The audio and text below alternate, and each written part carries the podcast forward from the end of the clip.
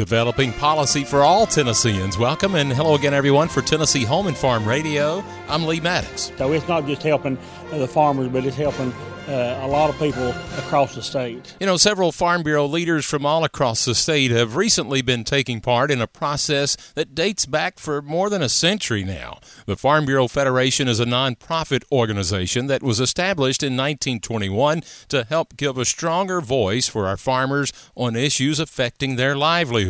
And it's still doing that today, as a committee of farmers met to go over their resolutions that will be adopted at their annual convention in December. December. Gary Brunette farms in Dickson County. It's ideal that you can meet with different farmers from throughout the state and get different opinions makes you look at things differently instead of just looking at Dickson County. We're hearing opinions from the entire state. Crystal Norwood farms with her husband and family in Henry County, and she believes these policies they are discussing help to improve all farms and all Tennesseans. We talk about things about property rights. Right now, we're talking about cell phone um, availability and broadband, all these things that we need as farmers, but they affect everybody around us and all of our neighbors. So we're helping rural communities uh, in general, not just the farmers. Also serving on the Farm Bureau Resolutions Committee is Jeremy Whitson of Putnam County. It's definitely what makes uh, Farm Bureau what it is. Uh, Farm Bureau policy